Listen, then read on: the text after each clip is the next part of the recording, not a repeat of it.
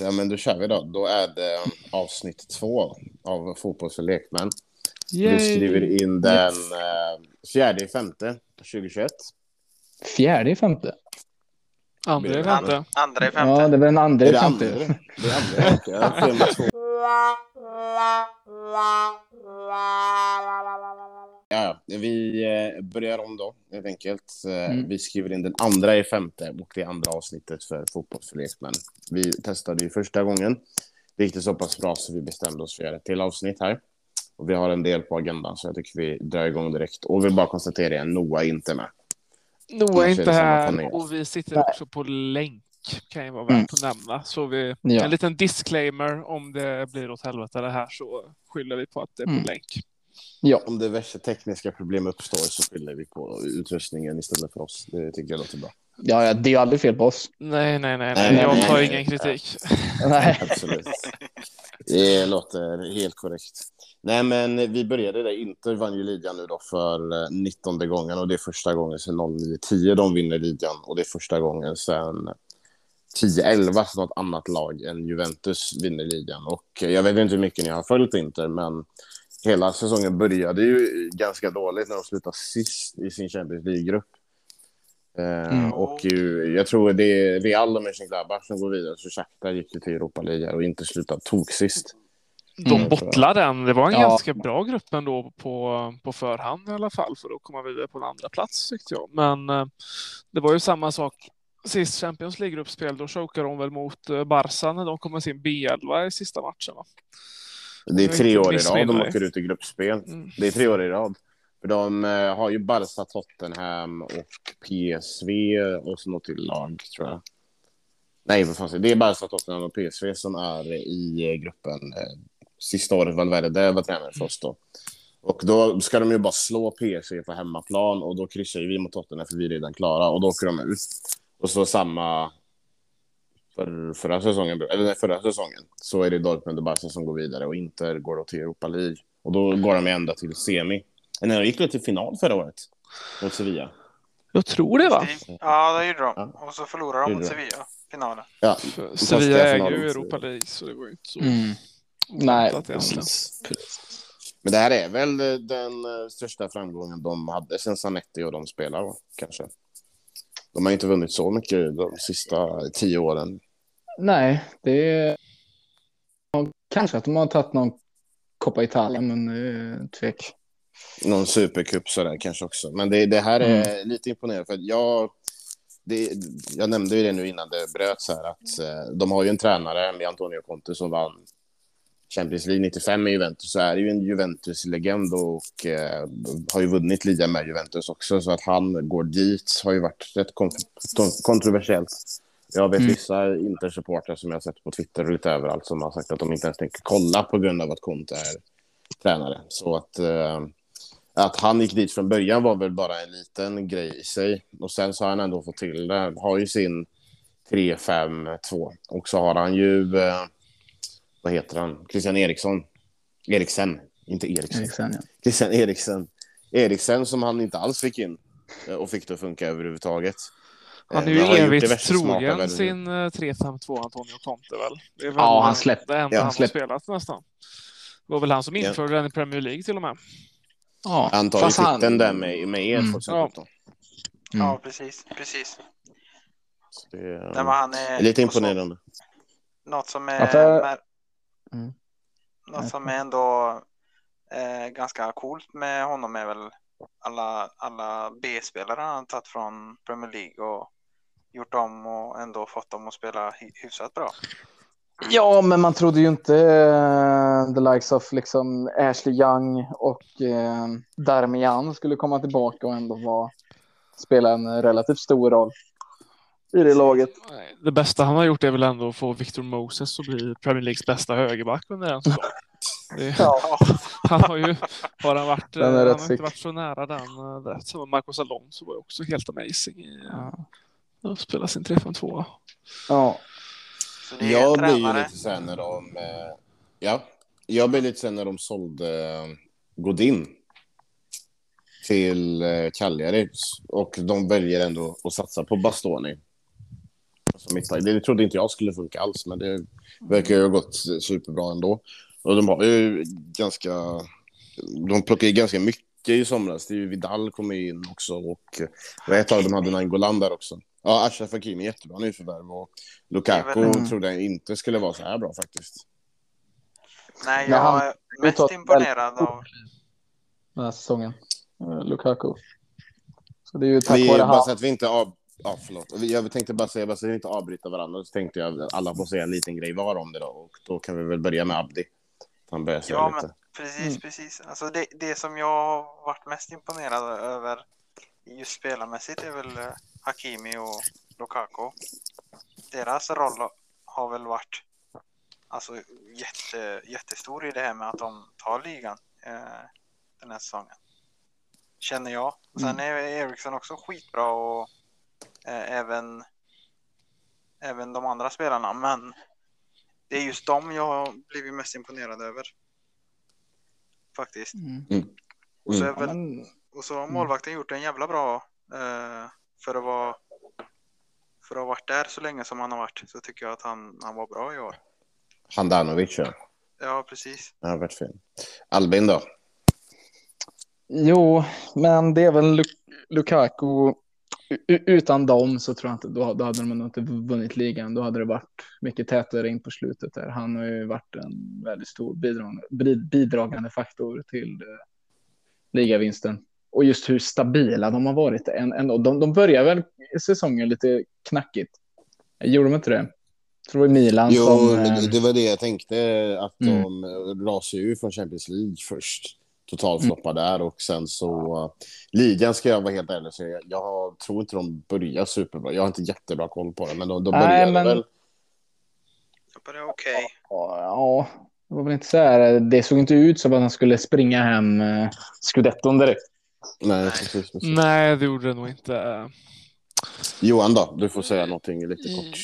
Lite kort, jag skulle väl säga att det är den patenterade trebackslinjen där som, eh, som ger dem ligan i år. De har ju det mittlåset, det är ju, Bastoni, Skriniar och Djevir. det är ju ganska trevligt och bara att se på ett papper. Jag kan tänka mig om jag ser live, det känns ganska magiskt faktiskt. Men eh, nej, för mig är det, det trebacken där som, eh, som gör skillnaden. Om man ska försöka se framåt lite då ur ett framtidsperspektiv. För han kommer ju aldrig få sparken den här sommaren. Då. Även om de floppar i Champions League så bryter han ändå Juventus dominans någonstans. Men de sitter i en situation där klubben, för det första har de ju bytt emblem till ett helt nytt emblem. Eh, Mm. Och kommer ju att heta Inter Milano framöver tror jag. Jag vet inte om det är genomklubbat. Sen så har de ju ägare som vill sälja. Eh, Och nu är det lite coronatider och så vidare. Då, men eh, säg att de får in en ägare som faktiskt inte riktigt kommer att sköta sig. Nu, nu tror jag faktiskt att det kommer bli... Alltså I kölvattnet på hela Super League så hoppas jag att resultatet blir ett mer seriöst ägarskap från ägare. Och att det inte bara handlar om pengar, så förhoppningsvis får de in en bra ägare då. Men Inter eh, i Champions League nästa säsong och eh, även att försvara en ligatitel. Vad, vad tror ni där? Ja, den är svår.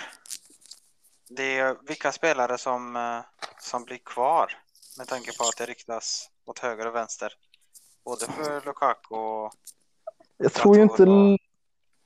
Tror du Lukaku lämnar? han riktas ju till oss eh, ganska kraftigt. Ja, men jag menar ni värvar ju Timo Werner. Det är väl om ni ska ha Werner, eller vad, vad säger jag? Lukaku istället för Giroud. Ja, I så fall, det är väl det, för jag tror inte ni gör det av med Werner. En sån stor investering liksom. Det är, nej, men de pengarna som, han, eh, som de pratar om är också helt så här, orimliga så jag tror inte... Mm. I coronatider splashar man inte upp eh, hur mycket pengar som helst för vem som helst heller. Utan då ska Nej. det vara eh, att man får in dem på ett visst sätt också då kanske. Eh, så att man kan balansräkna lite på det. Nej, men de behöver ju inte superförstärka någonting. Jag tycker ju eh, att de har satt ett mittfält. De har en bred trupp och kan gå runt på många fronter. De har Alexis som kan skifta med Lautaro. Och Lukaku har imponerat på mig. Jag trodde inte alls han skulle få den här utvecklingen. Så att, eh, Alltså får han, det, det är just det att Conte inte riktigt är en kupptränare. Han är ju mer kanske en lidetränare som ser till att vara bra över 38 matcher. Men i kuppspel så är det så mycket annat som spelar roll. Det är form såklart också. Eh, och även att man kan... Eh, det, det har ju också mycket att göra med laget man möter, vilken form de är i kuppspel och kunna rotera truppen, men också ha ett spel. Jag tror att ska man vinna någonting, eh, liksom så sätt, så måste man över tid ha ett spel där man för spel. Och inte det är fortfarande ett lag som fortfarande väntar mycket på att det är motståndarna som ska föra en matchbild. Och ska man vinna Champions League så måste man kunna ha ett eget spel. Det är ju Inter eh, under 2010, sist gången de vann, som kanske är motbeviset på det med Mourinho, att det går att ställa om eh, och Mm. vinna. Men eh, jag tror ju inte riktigt mer på en kvartsfinal eller semi, just, men det har att göra med Conte, att han inte är någon Ja, tränare. Conte har ju inte varit bra i Champions League med något lag han har haft egentligen. Inte alls. Han eh, har ju inte är väl jättebra... kvartsfinal.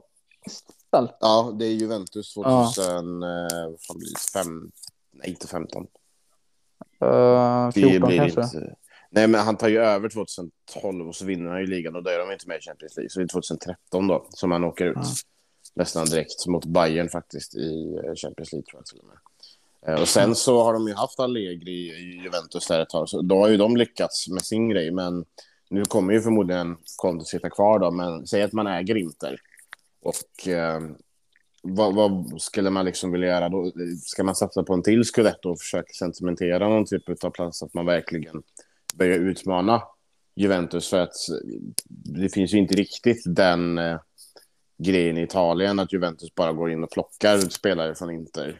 Som Som Bayern, Bayern, menar du? som Bayern gör med Dortmund till exempel. Att så, börjar Dortmund bli bra så sitter halva startelvan i Bayerns omklädningsrum säsongen efter. Liksom. Så att Nej. de, Mm. vad, vad skulle man vilja göra själv? Alltså, till exempel, nu är ju faktiskt Allegri ledig och han är ju bättre i Champions League. Exempelvis. Så han skulle kunna komma in där eventuellt ifall man väljer att satsa på CL. Men om ni var Inter-supportrar, skulle ni hellre vilja ta en till ligatitel? Eller vill ni gå längre i Champions League? Och kanske bli tvåa eller trea i ligan?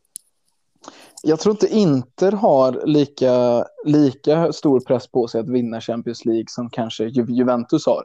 För att de har ju gått ja, dubbelt så lång tid utan en Champions League-titel som Inter har. Så jag tror ju eh, inte supportrar är nöjda om de bara tar en eh, scudetto nästa år med. Kanske en dubbel då med Coppa Italia, men jag tror ju inte det gör sig jättemycket om de åker ut i en kvartsfinal. För de ska ju ta, ta sig vidare i gruppspelet.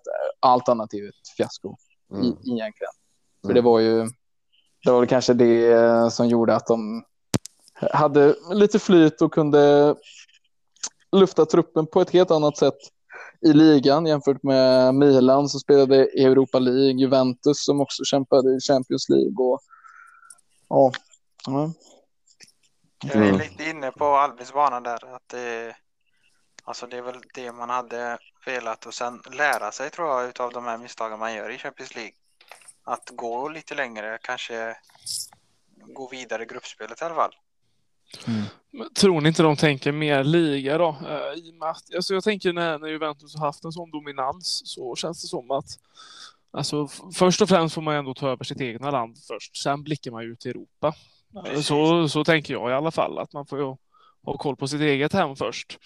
Eh, Mm. Känner man att man etablerar sig i toppen i Serie A i ett, två, tre, fyra år, då kanske man kan blicka utåt. Men, men först, först och främst handlar det om att, att ändå kvalificera sig varje år och det gör du genom att ja gå bra i ligan liksom. Mm. exakt. Mm. Man vill inte vara Tottenham och gå... Man vill aldrig vara. Tottenham. Man vill inte gå hela vägen, hela vägen till final och förlora skiten hela tiden eller, eller försöka komma till, till semi och sen eh, inte komma så långt upp i ligan ändå. Ja, det är tuffa Nej, tider nej. för eh, Erik Niva med kompani alltså. Ja, Jag är nog lite mer inne på Johans bana där att eh, du börjar ju med att försöka bryta dominansen. Så det behöver inte betyda Mm. att de vinner varje år. Nej, Eller ens vinner nästa år. Men det ska liksom inte vara att Juventus säkrar ligan nästa säsong med fem matcher kvar. Utan då kan det ju vara att okej, men vi torskar ligatiteln in på sista omgången i alla fall. Så då känner ju verkligen Juventus det här flåset. Och det gör ju också att tävlingsbalansen blir bättre för du tvingas Juventus att bli bättre, vilket gör att de kommer att ha en trupp som kan utmana mer i Europa. För Juventus trupp i år är ju allt annat än Champions League-vinnar bra. Den elvan de ställer upp mot Porto är ju inte ett lag som bara per automatik slår ut Porto. Och jag tycker inte det är så konstigt att de inte vinner i år heller, även fast de har Ronaldo. Och sen så tycker jag ju Juventus i sommar, de har ju, jag vet inte vad som hände där, men hade de plockat Suarez så hade de vunnit ligan. Och de plockar Morata istället. Är det någon som sitter Mm. och skriver? Nej. Nej. Det är det Jag inte. tycker det raspar lite. Det låter precis som en blyertspenna mot papper. Men eh, Jaha, oj. Det är kanske bara jag som... eh, Det är nog bara du. Nej, men, bara men, eh, ja, eh, de gör ju, går ju väldigt fel Juventus i sommar. Eller i somras. Och inte går väl väldigt rätt då istället. Vidal är ju en helt perfekt värvning. Och jag såg nu att tio, nio av de tio senaste säsongerna har han blivit mästare med alla klubbar han varit med i. Så de värvar ihop ett lag som verkligen kan utmana. Sen om man blickar framåt så tror jag inte att de vinner Champions League med Conte utan det, de kommer att åka ut ganska tidigt i eh, Champions League. Kanske kvartsfinal då. Men eh, ligan tror jag de tar nästa år igen om inte Juventus gör någonting riktigt bra i sommar. Eh, de- Alltså det är, det är inte bara Juventus tycker jag. Alltså, Atalanta var ju inte långt ifrån he- he- heller nu. Du har Milan som är på uppgång med och tänkt om med lite för- förstärkningar nästa år. Och Lazio ska man inte heller ta undan. Jag tycker ju Serie A är ju svårare än på länge att vinna. För det är så många lag som kan konkurrera om det. Mm. Ja, jag, jag ska tror ju... glömma. Ja, jag tror ju aldrig Milan kommer vinna en ligatitel någonsin med det här laget. Men eh, det får man ju kanske tycka olika om då. Alltså jag tycker Milan är så dåliga. Mot Lazio nu till exempel. Nu såg ju jag faktiskt inte matchen igår här. Mot Benevento, men... Eh, alltså det, det gör ont att se Milan. Man, man ser ju vissa ju, liksom ljusglimtar med Tomori och eh, Zlatan har ju en helt underbar klack fram. De håller på att bli en hel drömframspelning i första. Mm. Eller andra halvlek Ja. tror jag. Så, Han, han lägger upp den för att kunna klacka den till Casilejo som eh, sen i sin tur då bottlar bort det och Zlatan blir förbannad. Det är riktigt läckert. Nej, Mm. men det är Milan har inte jag ens i närheten som ens kunna utmana. De ens ligger på Champions League-plats är ju över förväntan, skulle jag säga. Nah, nah, nej. Jo, det, det, här Alltså, laget, alltså- det här laget är riktigt... Chalanoglu, mycket, mycket till att hela Milan har gått trögt nu sen sist. Det är Chalanoglus frånvaro. Att han inte har kommit upp i den standarden han höll i höstas, vintras. Det har gjort mycket, för han fick ju hela laget att funka Mm. med sitt jobb i, eh, på planen. Han jobbar ju sig in i matcher på ett sätt, tycker jag, och är så viktig. Han var ju för fan en av E- Europas bästa spelare i, i, i höstas. Det är klart att ett lag går sämre om en sån spelare är antingen skadad eller inte alls i form. Bra poäng eh, Albin, men om vi ändå är inne på Milan. Vad, jag tycker jag hör lite, lite rykten om Donnarumma att han inte vill signa sitt eh, kontrakt. Det vill han inte. Jag har Det är väl en käftsmäll om något för eh, Milan. Ja. Ja, men eh, han känner väl precis som jag att det här laget kommer ju aldrig kunna vinna någonting överhuvudtaget. Så det är inte så konstigt att han inte vill signa med... Eh, alltså, vad, även om de går till Champions League så har de ju fortfarande ägare som inte ens vill äga klubben. Det är typ nästan mer som välgörenhet bara för att ha Milan ongoing. Och sen är det klart att de, är klart att de har en budget så sett.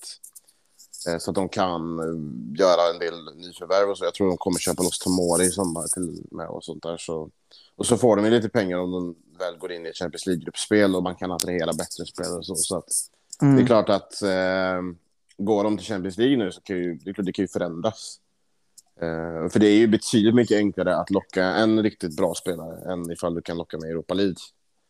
Eh, om man säger så. Ja, Men att han inte Verkligen. vill stanna kvar. Eh, jag Men det tror har- att han väntar lite mer för att se hur säsongen går. Om man säger så. han har ju ryktats bort innan med, och vi får inte glömma, han har Raiola som, som agent. Så vad fan som helst kan ju, kan Ja, hända. då är det ingenting som är klart.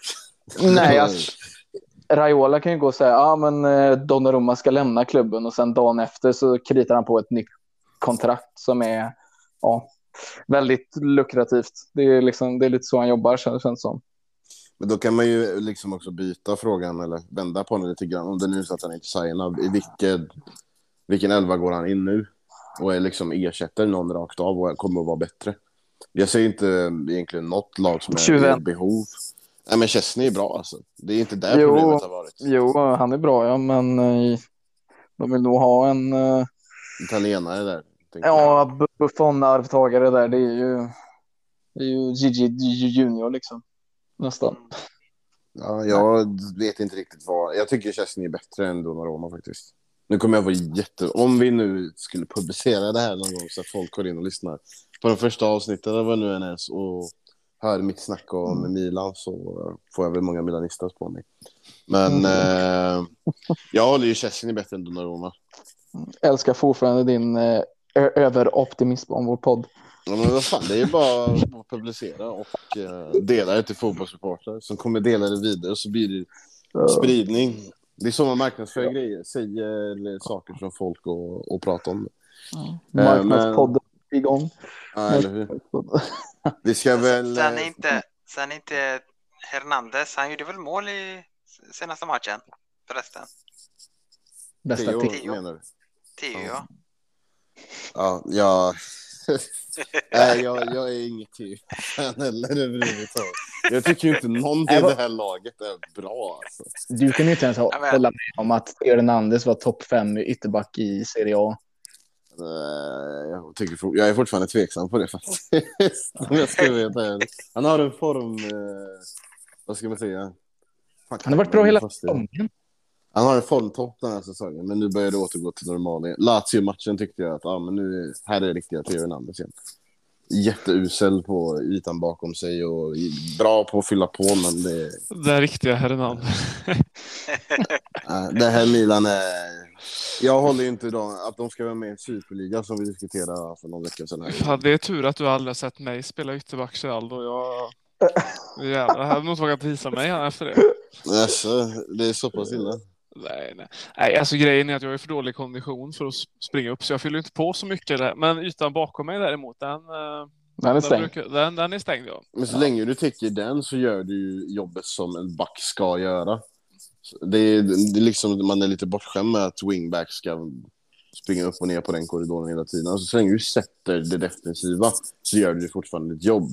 Och sätter du inte ens det, för mig då, så spelar det inte någon roll ifall du är bra offensivt. För du suger fortfarande på det första ansvaret du har.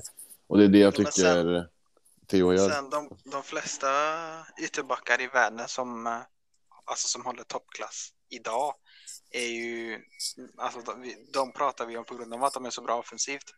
Så man kan inte riktigt säga det heller tycker jag. De ska vara bra där bak, men jag tycker inte de ska vara lika bra som mittbackarna. Men jag tycker Eh. det, det beror ju väldigt mycket på vad det är för ytterback. Alltså, nu är det ju oftast wingback som spelar, men typ jag gillar att prisa Kyle Walker. Han är, måste väl vara den bästa högerbacken i världen. Alltså en klassisk högerback liksom. Ja, Han har koll på håller- sin kant. Han vinner alla närkamper framåt och bakåt. Typ. Ja, i år så har ju Kyle Walker varit, och Juan Cancelo är väl de Ja. bästa ytterbackarna i Mm. världen. Men i ni år. såg ju han mot eh, Mbappé i Champions League. Alltså det var ju, Ja, alltså han kanske vinner löpduellen Mbappé, men han vinner ju aldrig närkampen ändå. Så nej, han, är, han är galet stabil där. När du ändå är inne på det Johan så kan man Mm. göra en sån klassisk P3-övergång och gå in på Champions League. Men vi kan väl avsluta med att vi gratulerar Inter. Jag tror inte Mm. någon av oss Ja. har något emot dem. Grattis Inter! Ja, grattis inte. Det är men- välförtjänt ändå. Ja. Mm. Eh, och då hade vi ju nu i veckan de första semifinalerna där, som vi snackade upp lite grann. Och, eh, nu minns jag inte vad alla sa, men jag minns att jag sa City. I alla fall. Mm, det Jag sa med. PSG. Mm, Jag sa också PSG. ni sa PSG, ja. Då, jag sa både, både Premier League-lagarna. ja, ja. Jag tror, jag tror starkt fortfarande på det. Ja, men det är bra. Hoppet är det sista Anglofil eh, Abdi. Jajamän. Superanglofil. Det- eh, det var ju en bra match. Alltså, jag blev eh, lite besviken på City i första. Det, där är ju det... Här har man ju problemet med sättet som Guardiola vill spela fotboll på. Det, det kan bli övertänk i vissa fall. Nu kändes det som att nu börjar han ju inte superexperimentera på, eller experimentera på samma sätt som man kanske gjort förut. Utan han ställer ju upp sitt bästa lag som han har just nu. Eh, och i första halvlek så har de ju svårt att ta sig förbi mittfältet ens. De håller ju City utanför sig och Verratti som täcker upp ytan som Neymar inte tar. Neymar ska inte behöva ta något defensivt ansvar som han är så bra offensivt och, och är ju till och med med i speluppbyggnaden. Så han gör ju ett jättebra defensivt arbete på, i första halvlek ute på vänsterkanten nästan och stänger ner den ytan. Och City har jättesvårt att spela sig förbi eh, PSGs första press. Jag tycker till och med Mbappé är bra i pressspelet, även om han inte är bra i, i egna spelet i sig. Men har ni någonting annat att säga om matchen? Så sett? För City tar ju över matchen i andra halvlek och det är ju närmare 3-1 än eh, 2-2 i andra.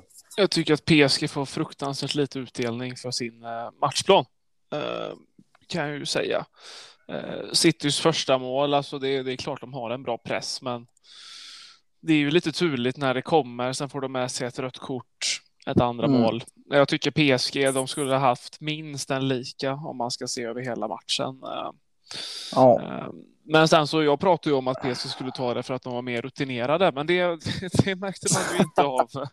Mm. Sen är det en match kvar med. Det är klart. Ja, det, det, är klart. Det, men, eh, det syntes inte sen, första, första mötet i alla fall. Sen, sen mm. känns det som att det här eh, alltså, kan leda till att eh, det Geraldo är inne på, att det blir för övertänk och sen händer det som det hade varit gött spännande att se det som hände mot Tottenham att uh, det blir dramatik som fan. Oh, Gud. det hade ju ja. varit gött för Champions League, om inte annat. Mm. Om, inte, mm. alltså, om det blir något, något åt det hållet. Sen så känner jag ändå så här, det Johan sa, att de får väldigt lite utdelning för sitt egna spel. Ja, men jag vet att jag och Albin pratade om det. Den muren vid 2-1. Då får man fan skylla sig själv alltså. Ja. Att man torskar. Ja. Jag hade varit ja. så förbannad alltså, om jag hade varit Pochettino. Det är faktiskt uruselt alltså. Det är... Um... En sån mur alltså. ställer vi inte ens upp i division 7. Nej, men det, det, det är hans största bit. Alltså. Det är faktiskt helt sinnessjukt. Ja. Att den, sen är det mycket tillfälligheter och slår de den frisparken tio gånger till så går den säkert i muren. Så det, är ju lite otur så sätt. Men du har ju en mur för att muren ska stoppa det där. Sen så vet jag att det pratades lite om att Navas gör en tabbe på första målet, men jag tycker inte riktigt han gör det heller. Det är mycket så här. Ja, men han ska ju, första ska han ju ändå ta. Alltså man, man måste ju ändå kunna. Ska han göra det? Alltså. Donnarumma ska kanske inte ta den, men Keylor Navas ska ta den. Om jag ska hålla han till hans vanliga standard så är det ju en boll han har liksom.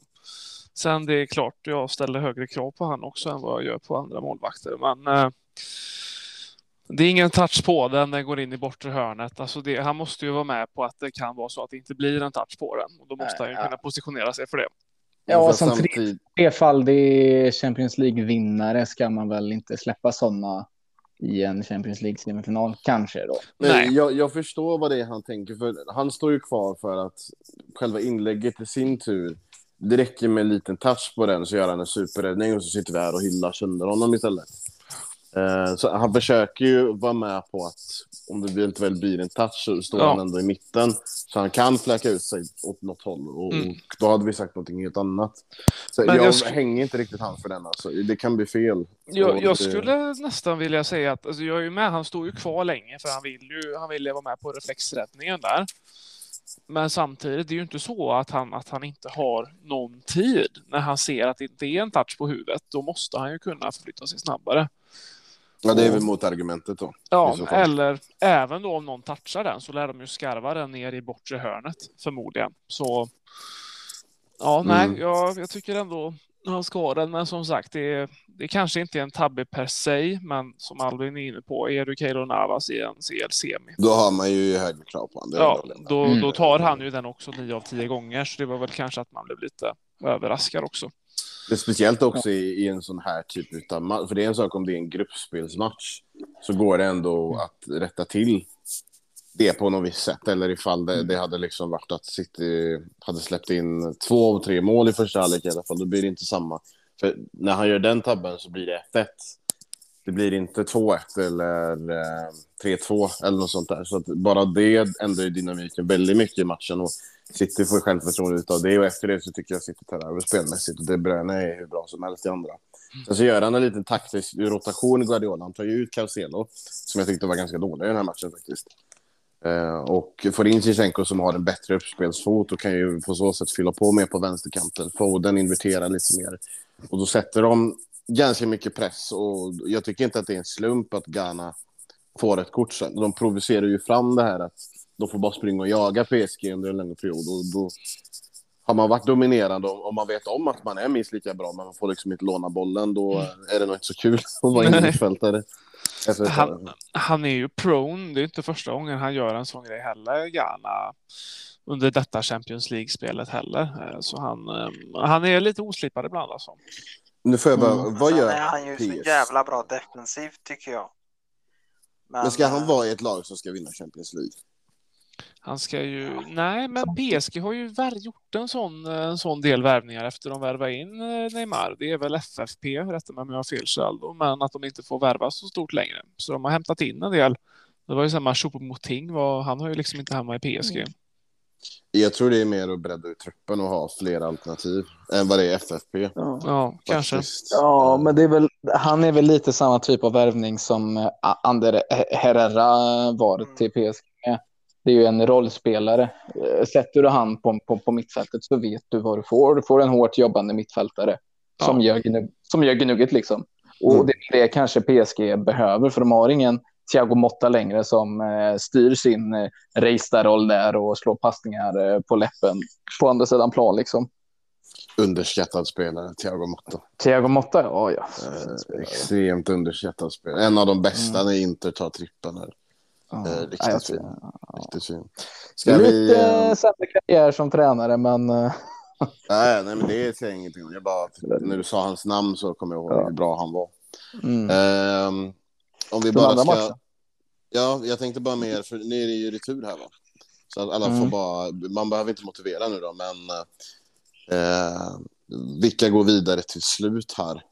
Om det är någon som vill säga någonting som de har tänkt på, som är skillnad från förra gången vi pratade och efter att ha sett första matchen. Jag ja, står fast. Ja, PSG tar det. PSG-Chelsea tror jag på. Mm. Ja, PSG, de känns som, visst det är bortaplan och City kan bara spela av den matchen, men PSG var ju Neymar, Di Maria, Mbappé och, och Marquinhos är tillbaka. I, ja, exakt, exakt. Mm. Neymar i första halvlek var ju helt magisk. Ja, alltså, Marquinhos gör ju skillnad, va? Mm. Det är ja, en av världens bästa mittbackar i år, skulle jag väl vilja påstå. Ja, absolut. Ja, nu så men... ser vi inte något. Det är Diaz och han som ja. Ja. är de bästa. Absolut. Och Inters backlinje, när du väl bekräftar nu. För mig så höjdes ju de här tre ganska mycket. För nu sista tiden, när de har nästan så här sprungit igenom matcher, så har jag ändå velat se lite grann. Och Devir och Skrinja, de är... Vi behöver inte gå in på Inter igen då, men vi snackade mittbackar här. Mm. Eh, de är riktigt underskattade, så det är, jag tror någon PL-klubb, om det finns ekonomi, eller någon av de två stora drakarna i Spanien, eller Bayern exempelvis, de säljer ju Boateng nu, och Alaba. Han har ju sagt att han vill gå också. Kanske inte just nu, men uh, det har ju ryktats om honom tidigare somrar med Marquinhos. Han är fortfarande ganska ung. Han gick ja, från Roma fruktansvärt väldigt tidigt. Mm. Det, vi pratade ju om det förra veckan, att han har ju haft Thiago Silva bredvid sig och ja. har ju lärt sig av det. Mm. Så mm. han axlar det väldigt fint och imponerande att han är så stabil. Verkligen. Som han är. Mm. Real Madrid då? Thiago Silva, få med honom till oss kanske? Drömma. Det hade varit något. Det hade varit en förvärvning. Ni kan drömma, ni kan drömma ni Chelsea-supportrar. Det, det tror jag inte. Ja. Real Madrid jag, tänkte, ni frågar, inte, ni frågar inte mig om vilka som går vidare med tanke på att ni redan vet hur, eh, hur jag tänkte. Så det är bara, Nej, det men du sa väl det? Du sa väl det? Eller, eller jag ja, kanske inte hörde City. Nej, mm. City, City, Chelsea tror jag. Helänge mm. så kan jag gnugga dig i Geraldos ansikte. Men jag har sagt City, jag har sagt City också. Ja, det har du faktiskt. Jag, jag, tror inte ni löser det mot eh, Real. Då. Mot Real. Jag tänkte vi, vi kommer in på den matchen nu. Här. Jag blev extremt imponerad av Chelsea i första halvlek. Alltså. Det, det borde ha gjort tre mål. Jag... Ja, alltså, Werner bränner ju upp ett mål. Han gör ju... som händer där. Framför allt det som jag knappt har sett tidigare, det är att han kommer ju flera kontringar till Werner på andra fiolen där och han löper jättefel tre omställningar i rad nästan. De kommer liksom i tre mot tre läge och han, han löper, löper fel alla gånger. Så det blir ingenting av det någon gång. Uh, Ja, så jag trodde ju någonstans med tanke på hur det såg ut mot Liverpool så klarar ju inte i första Liverpool-mötet. Nu kommer jag inte ihåg exakt vilka som startar på Reals träningsanläggning där, men då fixar ju inte Liverpool och mittfältet. nej, Eh, Kroos och Modric och de kör ju över dem nästan rent tekniskt och spelmässigt. Och i andra matchen på Anfield där så försöker ju Klopp mäta sig, alltså inte kanske speltekniskt men med fysik. Så han startar Fabinho, Milner och Wijnaldum som är bäst fysiskt. Eh, och jag trodde ju eftersom eh, Tuchel har ju ganska allround spelstil men framförallt också är väldigt bra på att kontra. Att Chelsea skulle ändå låta Real föra spelet mer och då tror jag Real faktiskt skulle käka upp Chelsea. Men Chelsea med Kanté som var helt magisk i den här matchen. Jag, jag tror inte han gör ett fel nästan i den här eh, matchen. det var De- så kul. Jag satt och kollade matchen med, med Mike och så, så sa han efter 60 minuter kanske bara, alltså Kanté, han har så jädra bra core-styrka så han ramlar aldrig. Alltså, jag hade aldrig tänkt på det. Alltså, han, jag såg han inte ramla, ramla en enda gång. Vilken närkamp som helst. Alltså, de försöker sparka ner honom. Han bara springer där med ett leende på läpparna. Typ. Det Det är är helt, helt sjukt. vilken spelare alltså. Ja, han, han det är inte... har alltid varit så nästan. Alltså, han har alltid haft bra balans och kunnat bryta in. eh, Mm. Ja, jag vet inte. Det är ju hans styrka. Att han, Ja. eh, Man tror ju inte det, men att han är så stark fysiskt.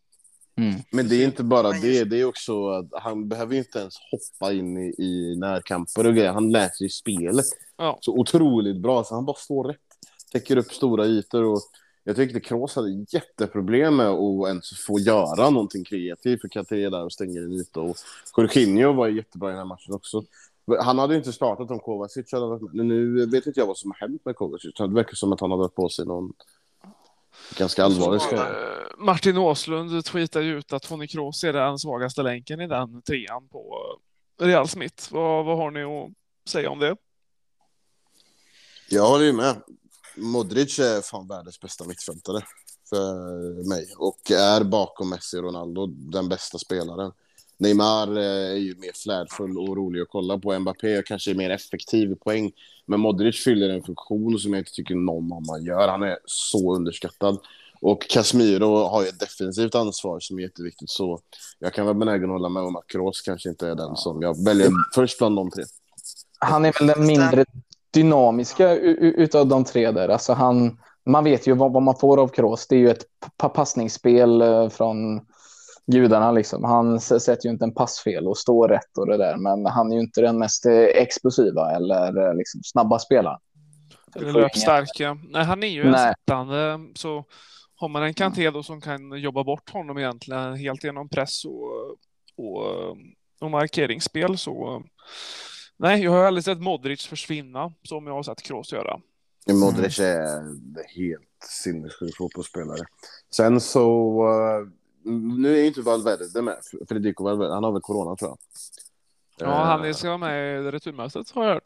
Ja, Zidane har ju en helt sinnessjuk förmåga av att kunna ändra matchbilder. Eh, och ha fingertoppskänsla på vad behöver vi göra för att vända matchbilden till våran fördel. Han är ju nästan aldrig en sån som jag tror... Det var väl mot oss här nu sist som det fanns en tydlig matchplan på exakt hur han ska angripa matchen. Men annars är det att han slänger bara upp någonting och funkar inte det så är han väldigt bra på att ändra det. Och jag tror att hade de haft Valverde så hade de tagit ut Kroos och så hade de fått mer att de hade mött Chelsea mer med kamp på mittfältet och då hade nog Chelsea... Det, hade blivit som att eh, Chelsea drar ju ett kort i att de, ja ah, men vi har Kanté. Och eh, så hade Real kunnat slänga in sitt kort och att de kontrar med Valverde och då hade Chelsea behövt tänka om lite grann. Eh, tror jag. Så att eh, om Valverde är med och det blir som det blir första matchen nu att de får inte får igång Kos passningsspelet, då kan ju han precis som Martin Låslund då var inne på nästan bli en liability i det här. Men jag tror det är, där är ytterligare ett drag som Real Madrid har med den här eh, helt sinnessjuka truppen de har. Det är ju kanske Europas bredaste trupp tillsammans med några till. Där. Där sitter ju Ja, dem också. City är eh, numret större tycker jag. Nej, Ja. En av Europas bredaste kan man väl mm. säga. Eh, men... sen, tänker eh, jag, sen tänker jag försvaret alltså hos oss. Det är väl alltså Chelsea-försvaret. Det är väl det som kommer att avgöra alltså hur det blir. Släpper vi in flera mål så då är det klart som fan vi har- risk att åka ur. Men om det är bra defensivt så tror jag nog att vi kan lösa det här. Jag tror ju att det avgörs på mitten. Ja. Mm. Ja. Jag, jag tror det avgörs på mitten. Alltså. För Chelsea var så pass stabila bakåt. Så det- de, ni kommer inte torska med 3-0 hemma. Jag tror det blir 1-0 eller så det kan till och med bli straffläggningar utav det här. För eh, En lika match där med, för jag ser ju inte deras matchplaner ändras så mycket. Det är väl ja, det är fördel Chelsea då för de har bo- bortamålet. så Real måste göra mål. Men Mm. sen, sen såg jag ju att han, eh, han startade senaste matchen. Som Ja, i ligan. Mm. bra. Mm. Mot Osasuna. Och gjorde Ja, det är väl på tiden. eh, Ja, på tiden han ko- ko- kommer igång och gör något bra Ja, i. att han vaknar Ja, till. Han såg ju det- inte ja. fräsch ut mot Chelsea. Alltså jag, Mm. När man så ser han gå mot en mot en och så är man så van att se ja, men sista säsongen i Chelsea. Då gör han ju tre gubbar varje gång. Alltså, han ställer sig där, han ser lite trött ut och så passar han vidare bollen istället. Ja, nej, det var inte så mycket. Men eh, Jag hoppas verkligen inte han har en bra, nej, för jag tror att det, det kan vara en grej. Nej, men he- helt seriöst, en Hazard som känner till Premier League-lag, som känner till Chelsea. Har han en bra alltså, match så tror jag nog att det kan bli riktigt illa för oss. Ja. Ja. det Real saknar lite i vissa matcher, det är ju den flärdfulla öven. Visst, de har ju Vinicius och Rodrigo där, men de är, de är ju inte riktigt på Ha- Hazards eh, högsta nivå. Nej, han är ju också invärvad för att bidra med den här flärdfullheten och eh, jag förstår ju varför de har köpt honom, men han har ju inte pallat trycket liksom. Och, vara i Real. Nej, Han är väl dit överviktig också tror jag. ja, ja, han... typ eh, 10 han kilo. Det är lite sorgligt med tanke på hur bra han var i, i VM 2018. Då var han ju bakom Mbappé och Modric kanske då, turneringens bästa. Så det, det, det är jävligt synd, men får de igång han så är ju han kanske en X-faktor som avgör det här mötet. Men eh, han var väl bra i helgen. Jag såg faktiskt inte Real Osasuna. Så jag Nej, vet han inte hur han var- såg ut. Extremt bra. Han var extremt bra. Ja, men det är väl kul. Nej, det är det inte. Ja, kanske inte för er del då, men eh, jag tänker mer för Hazard överlag så hade det ju varit roligt om man får igång den här karriären. För då, då är han en riktigt bra spelare. När han väl eh, har sina bästa dagar. Ja, precis. Mm. Nej, men jag har ju fortfarande sagt Real Madrid. Jag håller stenhårt för det. Jag tror... Om Modric är skadad, då går ni vidare. Det är han som jag tror eh, kan lösa upp vissa knutar som eh, är lite för igenknäppta. Eh, Och eh, Chelsea... eh, När är det ni möter City? Det är väl nästa vecka, va? Tror det. Vårt spelschema, helg. slutet i Premier League är ju inte jättetrevligt eh, om jag ska vara helt ärlig. Nej, Jag kollade det- förut idag. Chelsea kvar. Hade vi eh, Leicester kvar också va? Eh, United. ja Leicester kanske, City. eller? Ja, det är Leicester City och några andra bjässar. Eller Arsenal kanske det var jag tänkte på. Mm. Jag har det inte i huvudet nu tyvärr men Men som elitidrottare så har man ju någonting som en normal person inte har. Så de ser väl bara fram emot att ha flera tuffa matcher på rad. Att det, motiverar en bara. Men jag vet inte hur man ser på det ur tränarperspektiv. För nu kan de gå till sin första final sedan 2012. Eh, och har ju stor chans att vinna den också. Mm. Eh, men hur det blir med rotation och så vidare. Men nu roterar Ja. han väl en del mot Fulham. ja. Vi har, ja, Billy Gilmore spelar ju till och med. Men vi har Real femte, åttonde är City, tolfte Arsenal. Ja, Femton. det, Femtonde är Leicester FA Cup och nittonde är Leicester igen i ligan. Så 19:e avslutar. Villa. Det är dubbelmöte Leicester där, 15 och 19. Det är väl FA Cup-finalen va? Mm. Nej, jo, Jo, det är det. Jo, det, jo, det, är det. På Wembley. det roligaste av alla de matcherna du sa nu så känner jag att Arsenal är den enklaste av dem att möta.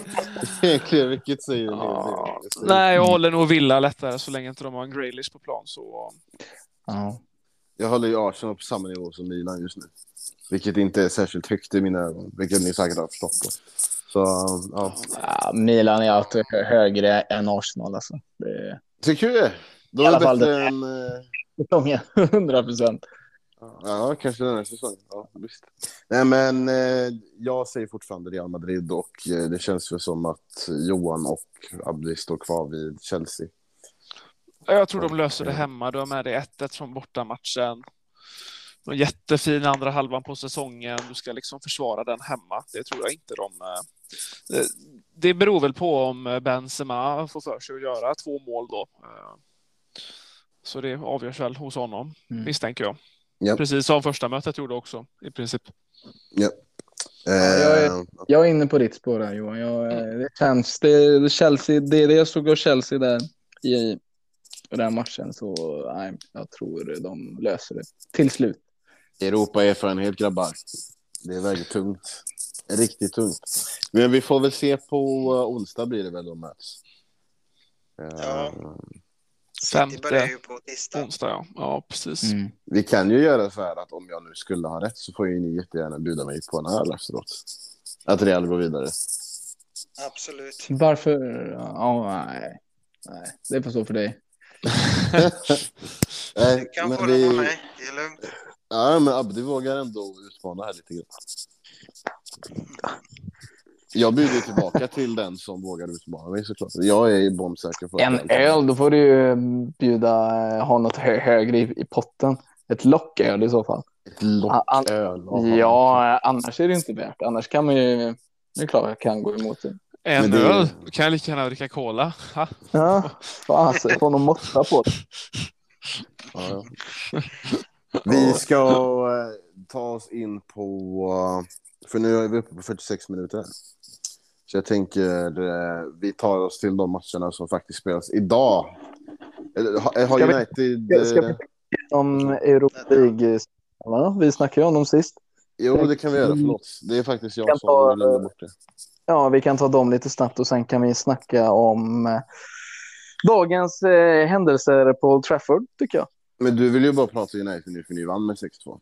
Annars hade du inte velat prata om det alls. Jo, alltså... Det, va? Tveksamt. Ja, jag såg faktiskt inte någon av de här matcherna. Jag bara följde det lite vid sidan på Footmob här. Men 6-2 vann ju ni med och Arsenal torskade som jag trodde mot eh, Villarreal. Eh, ni som såg Ja. matcherna får jättegärna återberätta för mig för hur det såg ut spelmässigt. Ja, nu försvann Abdi här. Det var inte bra. Oj, han kommer väl in snart igen. Ja, jag får skicka till honom igen här. Men eh, United-matchen där, alltså det, det såg jättebra ut. Första tio i, i första halvlek där. Men sen så kommer, tuggar sig Roma in i matchen. De får en eh, straff, tror jag. Får de inte det? Kan hända och eh, de ligger väl under med 2-1 i halvlek United. Men sen så eh, eh, händer det något i andra halvlek. Och eh, de... Eh, Hej, Abdi. Ja, tjena. Hej Abdi! Försvann där lite grann. Ja, nej, men du var inne lite på uh, matchen där. Ja, nej, vi snackar United där och de... För, för första halvlek, det, den går ju till Roma. Men sen så eh, tänder ju United till igen och börjar göra rätt saker. Sen så har ju Roma, de har jävligt otur. De får tre skador på liksom, nyckelspelare i första ha- halvlek. Så... Var ehm, det inte, var det inte Spinazzola som hade en jävla fin match? jo, Spinazzola, Ja, Mm. han hade riktigt, Bra. riktigt fin eh, halvlek. han är riktigt underskattad Spinazzola. Alltså, han kommer ju starta för Italien i sommar Nej, han, i, i han, ETN. han hade så att han dribblade av eh, United-spelarna som ingenting. Han var hur bra som helst och så blev han skadad. Och samma Ja. med målvakten som får eh, axelskada. Ja, jajamän. Och eh, Vertot blev typ... Vertot blev väl också skadad eh, typ i början på för första halvlek där. Gick Pau Torres av alltså, skadad? Eller jag vet inte om det var Pau Torres som stod. De kör ju Mirante ibland också. Paul Lopez gick av Lopez, och Mirante fick komma in. Men nej, det var väl eh, United är ju vidare där. Roma. Ja, ja, nej, de är ju finalklart United. Det, Ja. Om inte ni eh, åker till Rom och gör samma sak som vi gjorde. och eh, skämmer Nej. ut klubbens historia. Nej, Geraldo. Det, det är bara Barcelona som, som kan göra något sånt. Ja, Eller det är bara vi som kan vinna. Det är bara Barca som kan vända så mot PSG också.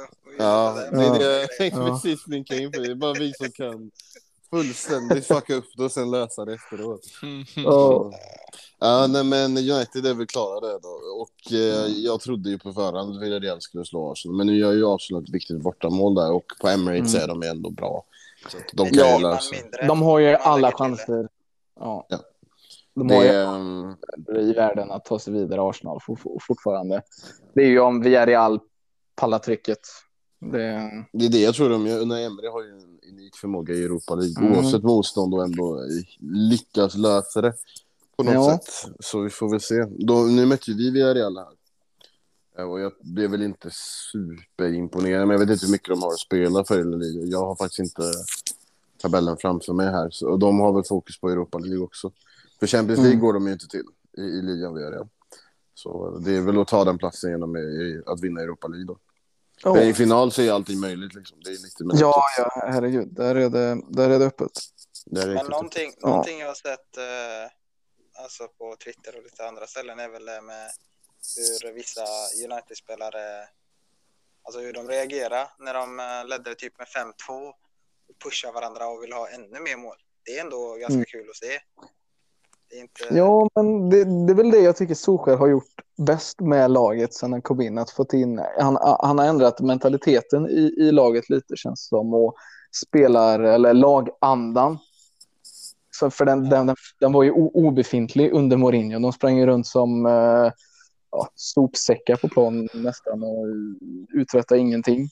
Såg ut som.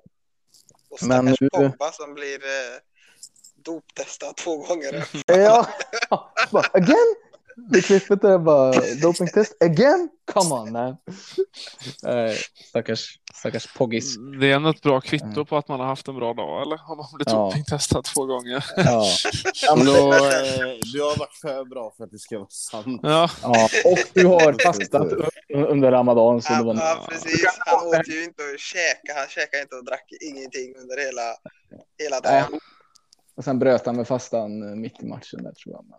Ja, Jag är ändå lite, man har ju sett vissa som har varit liksom fullt inne i Ramadan och ändå spelar. Jag tror Fofana i Leicester blev väl typ utbytt för att rent fysiskt så gick det inte längre att ha kvar Ja, honom. det går ju, men eh, det, det finns ju en större risk kanske. Det var väl, eh, jag får med det var något EM när halva, var det inte halva Algeriet som bröt fastan i halvtidsmatchen? Jag tror, jag tror. EM? Cypern där, nej VM, VM, VM. Ja. Ja, jag tänkte 16 det. va? Mm. Mm. Eh. Han bröt, bröt, eh, bröt fastan där med lite dadlar bakom, eh, bakom buren Jo. där i halvtid. Var, det, Smaska. var det 2018 eller 2014? Ja, det kan vara 2018. Ja, 14, Allt 16 var det inte, då var det ju EM, herregud. Då var det igen. Ja, ja, nej, jag vet inte. Det var bara en liten eh, dålig Lite tack. där. Ja. Liten inflikelse där. Men Mm. eh, tänker ni fortfarande samma som förra veckan med de lagen som ni gissade skulle avancera? Noahs tipp, det gick ju käpprätt åt he- helvete. Han såg ju Roma. Det var väl väntat att Noahs tips skulle gå åt helvete. Ja, men den tyckte jag ändå var ganska... Nu vill... Jag får eh, lägga lite den så här att jag vet inte exakt vad det var jag sa, så jag kan säga emot mig själv helt och hållet. Jag kanske sa Roma också. Men eh, jag, jag tror ju United, för att United är betydligt mycket bättre än Roma nu. Det är så mycket grejer i den klubben just nu som inte stämmer. Att de ens är i semifinal är bra. Ja, Eh, Så om man går på trupp för trupp så är United betydligt mycket bättre. Sen så litar inte jag på United någonting att de ska lösa oavsett ifall Nej, de är det är betydligt ju- mycket bättre.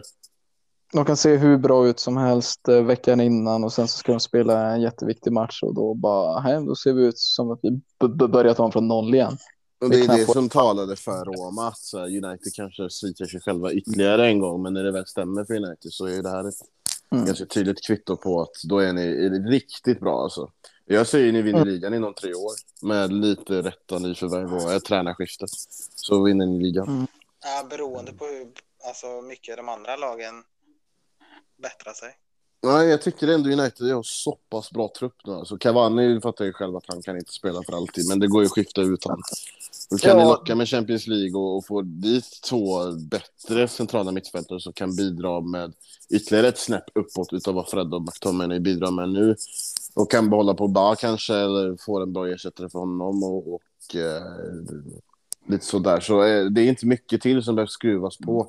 Och en mer spelförande tränare som kan utveckla ett spel där ni liksom inte behöver ligga och vänta på att de andra ska göra bort sig för att sen kunna vinna. För det är det... Nu som sagt såg inte jag Roma United, men jag kan tänka mig Roma var rätt spelförande eh, i Alltså- eh, matchen. Nej, I första halvlek var de där Ja. lite grann. Ja, och då är ju United helt sinnessjuk. Och leder man då med 3-0 och man har diverse skador och det bara får rulla på så kan det ju rulla iväg efter ja, ett tag. fast, fast Roma ledde ju. Med 2-1. Ja, de, de ledde med 2-1 i halvtid. Sen så... ja, men det är det jag menar. United, eh, Roma är ju spelförande. Mm. Fast det var ju, det var ju den, det var väl en straff också att Spinazzola, det var jättedåligt för försvarsspel på 1-1 målet där. För vi tar ju ledningen först och ser jättefina ut eh, i United, men sen så gör Roma 1-1 och sen så får de en liten eh, ja, konstig handstraff från Pogba så det blir 2-1 eh, eller om han kommer före, jag vet inte. Men eh, det var det. Så att det, det Musten gick, gick ju ur lite där i första halvlek. Sen så eh, får de väl en nytändning och ja, kör över Roma i andra halvlek. Fullständigt. Man- Ja, ja de, de har inte en suck. Det finns ju vissa förluster man inte riktigt kan acceptera. När man börjar komma upp mot 6-7 mål där. Så... Trasigt. Eh, Ja, det men- finns liksom inte någon botten. Så eh, vad, om man bara får ställa den frågan till alla er här. Vad är liksom, vilken förlust är liksom att här går droppa, eller vad man brukar säga. Här, eh, här är gränsen för hur mycket man får förlora med. Om man säger så. Ja, men det, det är väl en fem, sex bollar. Ja. Ja. Som, som när vi, eh, som när United torskade, vad var det, 6-1 mot eh, Spurs. Det var ju en av de värsta dagarna i mitt liv tror jag. ja. Jag, var ju inte, jag såg ju inte matchen när de mötte City och vi förlorade 6-0 på eh, hemmaplan eller vad fan det var. Så det är jag glad för. Men, Jag ska, jag ska säga att jag, jag har nog ingen sån gräns riktigt. Alltså i min värld så är det noll poäng är noll poäng liksom. Sen mm. klart det är tråkigare att släppa in sex bollar än att släppa in en, men men noll poäng är ändå noll poäng, så jag, men jag vet inte, jag, jag, jag är ju ganska statistiskt lagd också. men, eh, men generellt sett så, nej. Eh, Ska, ska, finns det någon skamgräns så går den kanske på åtta i så fall då. Ja, men det var... Nej, fem skulle jag säga. Alltså där, där blir det lite väl för eh, mycket för min del. Jag skulle nog säga att problemet blir ju kanske mer om det är återkommande. Typ en Ralf Hassenhültel som släpper in nio bollar två gånger liksom, med sitt Sout- Southampton. Det är ju inte okej att göra det en gång kan jag ju köpa lite mer. Men... Ja, Men- herregud, det... Ja, nej, det är sorgligt. Det är det. Jag kan ju bara säga... var- Ja, förlåt. De var jävligt eh, fina mot Leicester nu senaste matchen när de eh, väl fick eh, rött kort ganska tidigt. Eh, och så Tänker... man, eh, jävlar nu. Ja, nu senaste Mm. matchen de spelade. Och så trodde man ju det här matchen kommer ju bli en sån eh, repeat 9-0. Men eh, Mm. det blev inte det. De, De har väl lärt sig. ja, det blev 1-0 för dem först faktiskt med 10 man Mm. och så blev det 1-1. Så att det är, något har de ju lärt sig. Mm. Jag kan ju bara säga av egen erfarenhet eftersom eh, vi släppte ju in åtta för eh, förra säsongen. Alltså, jag håller ju min gräns nere vid fyra, men då är jag ganska hård. Liksom, har du ett bra försvarsspel släpper du inte in mer än tre mål på en match. Ja. Det kan bli... Det är väl den... Ja. Ursäkta att bröt, men det, det är väl den gamla Fifa-regeln att förlorar du med 4-0 så bryter du matchen. då stänger man ner spelet och Ja. så fokuserar man på annat istället. Jag, jag har nog aldrig faktiskt brutit där vid tre. Jag har fortsatt köra ändå, även om jag släpper in sju, åtta. Men för mig ligger det på mig då bara. Nu, och nu är inte jag höginkomsttagare och har det som i rykte direkt, så... Nej, men nu när det blev 2-8 mot Bayern, jag vill ju Aha. byta ut hela föreningen efter det. Eh, Men även Messi, ni kommer ihåg själva vad jag sa med honom. Men vill du dra så dra då. För, eh, alltså för mig så, eh, ofta när du har en trupp som på pappret egentligen ska vara nästan lika bra och så släpper du in åtta och du har världens bästa spelare genom historien i din elva. Alltså, Kiki Setien för mig ska ju inte få fortsätta träna ett, ett lag på en högsta division och sådär. Liksom. Det, ehm, Nej. sen var det ju så mycket annat som inte stämde också och som har varit väldigt dåligt under längre Mm. period. Så det kan man ju kanske också väga in i det här någonstans. Att är det ett lag som verkligen är helt under isen på alla sätt, som Barcelona ändå var då, så väger det in mer. Men typ så som ni sa med Hassenhüttel, det är ändå två matcher där det är 9-0 i båda matcherna. Det är liksom eh, att han får sitta kvar efter det. De gjorde väl ett mot Leicester tror jag. Men efter det så gick det ju hur bra som helst för Southampton i typ en säsong. Mm. Jag Ja, tror vaknar ibland så är det men- bra att åka på en riktig käftsmäll. Det kan Ja. vara riktigt bra. Att liksom Det är en vakna ögonöppnare. Ja, man inser Så- lite grejer. Men, Men sen, är det inte att uh, han inte ska sitta kvar bara för att det är Southampton? Just Jo, klubben. så. jo, jo. jo. det Ja, så därför. sitter han i tot, Big Six och det händer Ja. så ryker han ju matchen. Rykt. Ja. Det hade Ja. han nog gjort i de flesta klubbarna. Mm. Så, det är, så det är sk- skillnad på klubb och klubb. Ja. Liksom. Ja, Sen betalar han ju tillbaka det ganska bra dock. Eh, Ja, det ser ju bra ut när de spelar. Så att, Ja. ehm, Eller, nu har de väl varit ganska svaga andra halvan här denna säsongen, men eh, mm.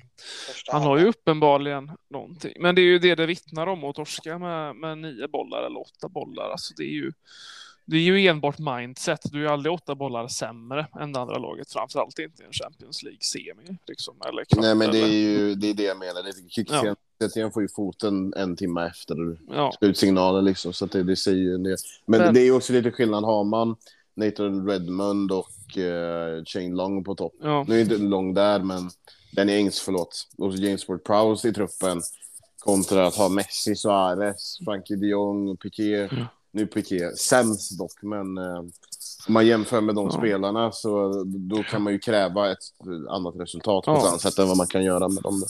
Sen vet jag inte om, är det, är det Kiki Setien som är ansvarig då? Så jag, jag håller ju Messi mer ansvarig för den insatsen. Alltså han är ju ändå på plan, han är ju kapten.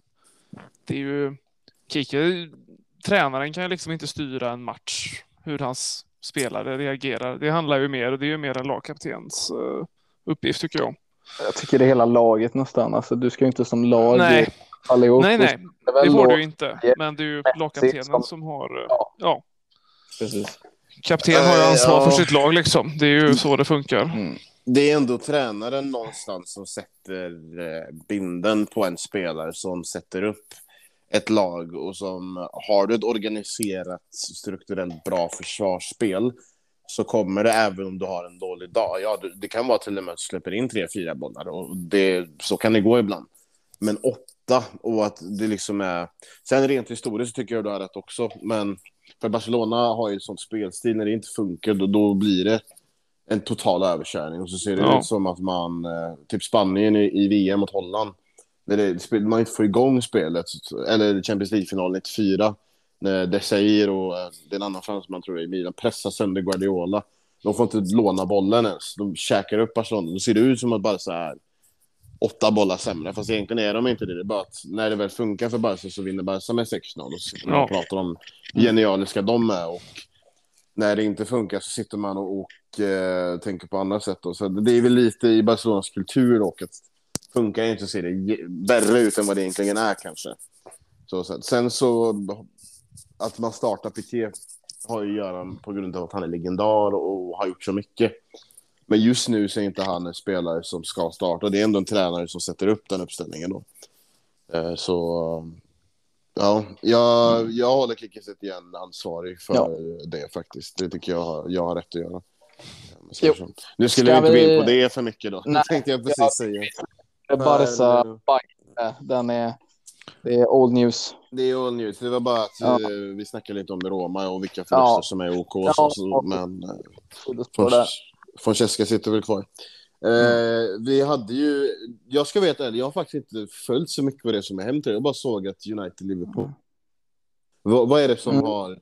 Har de stormat Old Trafford eller? Nej, nej, det har varit en planerad eh, demonstration både utanför eh, spelarhotellet och eh, Old- Old Trafford då mot eh, ägarna Gla- Glazers i, i United.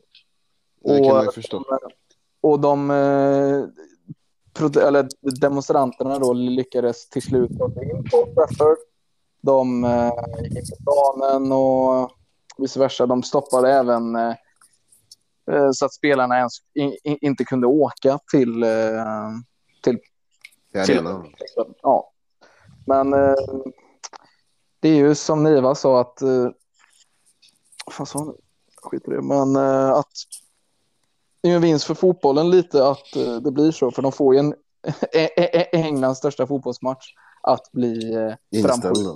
Exakt. Ja, Och, det är ju, och, och, och är det något som ska skada Glazer-familjen då så är det väl något sånt. Att de inte får in pengar. Men vi pratade väl lite om det. Att, eh, vi, Abdi sa ju det också ganska tydligt sist. Att det här är ju inte över. Även fast eh, Superligan blev inställd. Utan kommer bli svallvågor och kölvattnet på... Ja, alltså det, Det var ju här- botten för United-fansen. De hade lika gärna kunnat gjort det här om kanske Det hade ju inte gett samma effekt. Det är ju inte vinter de väljer att ha det innan United-Liverpool. Då kollar ju hela världen. Kan ju Ja, inte familjen blunda för det. När de liksom tar sig in i eh, liksom VIP-boxarna i, i, i, i hela arenan. Sen är det väl lite dumt då att lite kamerautrustning och sånt blir lite fuckat. Och, ja. Det finns alltid idioter i sådana demonstrationer, men överlag så är det ju så ser jag det positivt bara för klubben. Att Ja, men eh, vi sa väl det också att eh, anseendet för vissa ägare är ju helt förstört. Alltså rent politiskt sett så är ju Florentino Perez framröstad utav de Socios. Så även om du vill få bort han så går det inte riktigt att göra det på samma sätt. Han har också en maktställning som gör att han är lite untouchable på ett visst sätt nu då. Och det är också en president som har bidragit med så otroligt mycket framgång. Mm. Eh, och eh, alltså de senaste åren och även Agnelli, familjen är ju under flera, flera år inskrivna i Juventus historia på ett sätt som är att det går, går liksom inte att gå in. Vem är det som ska säga att de här två ska resign? På ett visst Mm. Och jag tycker också att de har ändå på ett visst sätt stått upp för sig själva. Och liksom ändå, ja, men vi har ändå gjort det så vi har trott har varit rätt för fotbollen och för våran klubb. Vi har försökt rädda någonting. Även om inte jag håller med någonstans om någonting i det de resonerar om så har ändå de stått för sina handlingar. Och det var det jag sa lite grann nu sist när John W. Henry sitter i ett snyftmeddelande och ber om ursäkt och tar på sig allting och det är väl fint i sig och Arsenal skriver ut på sin Twitter att jag ber om ursäkt och, och så vidare. Men det har ju fått svallvågor. Det var det jag tänkte med att jag flyttar över till. Men nu har ju Daniel Ek, Spotifys ägare, gått ut och jag vet inte om han har lagt ett officiellt bud. Nej, men han har flörtat har han gjort. Ja, alltså exakt. han har ju Han suttit i eh, Men tv-sändningar och sagt att han har lagt undan medel för att kunna köpa Ja. och vill lägga ett bud. Men det Men händer det- inte att Krönke säljer nu. Alltså så dyrt, eller jag tror inte att Daniel Ek, så dyrt han köpte upp han, vad, hette han, Usimov? Någonting, han andra delägaren i Arsenal. De köpte ut han 2018 va? Kronke för x antal kronor. Jag tror inte, alltså han kommer vilja ha för mycket för att kunna bli av med den klubben alltså. Ja, alltså det är ju såklart det är ju en kassako eller för kassasko för eh, Krocke att ha kvar Arsenal. det så är det väl för en alldeles för hög summa. Ja, Men det beror ju på lite... Ja, förlåt, vad sa du? Nu försvann han. nu försvann Abdi. Men Ja, eh, han brukar försvinna. on that note guys så eh, behöver jag också lämna för jag behöver äta. Mm. Ja, det var egentligen bara Valencia Barca kvar här, men eh, de kör. Den kan vi ju släppa kanske och av, runda av detta avsnitt. Lite rörigt. Folk som ho- ho- hoppar i och ur sändningar. Ja. Ja, vi får försöka få lite bättre struktur på vår teknologi nästa gång, där. men vi kan ta eftersnack med Valencia Barca nästa gång. Men jag tycker eh, framför allt att vi, det är mycket bättre när man ses. Det blir mycket skönare stämning. Ja, ja, Man får, lite, man får mycket mer energi typ. det blir det ju så. Vi kan försöka planera in så att Ja. vi ses nästa gång då. Ja. Istället. Men Mm. det, om det nu blir så att det går för lång tid så är det här ett bra Ja, alternativ. Såklart. Ja. Eller om vi kör Ja, men det funkar. är, är vi, har vi det lite mer strukturerat så tror jag inte. För nu blev det lite sista minuten med Mm. körschema och ja, Det var ju mer eller mindre du, Geraldo, som visste vad vi skulle prata om. Men, ja. Och där försvann Geraldo, så då eh, signar vi väl ut där från Mm. Fotboll för lekmän och ha det bäst. Jag har det bäst mina vänner. All kärlek till världen och så. Tjo tjo!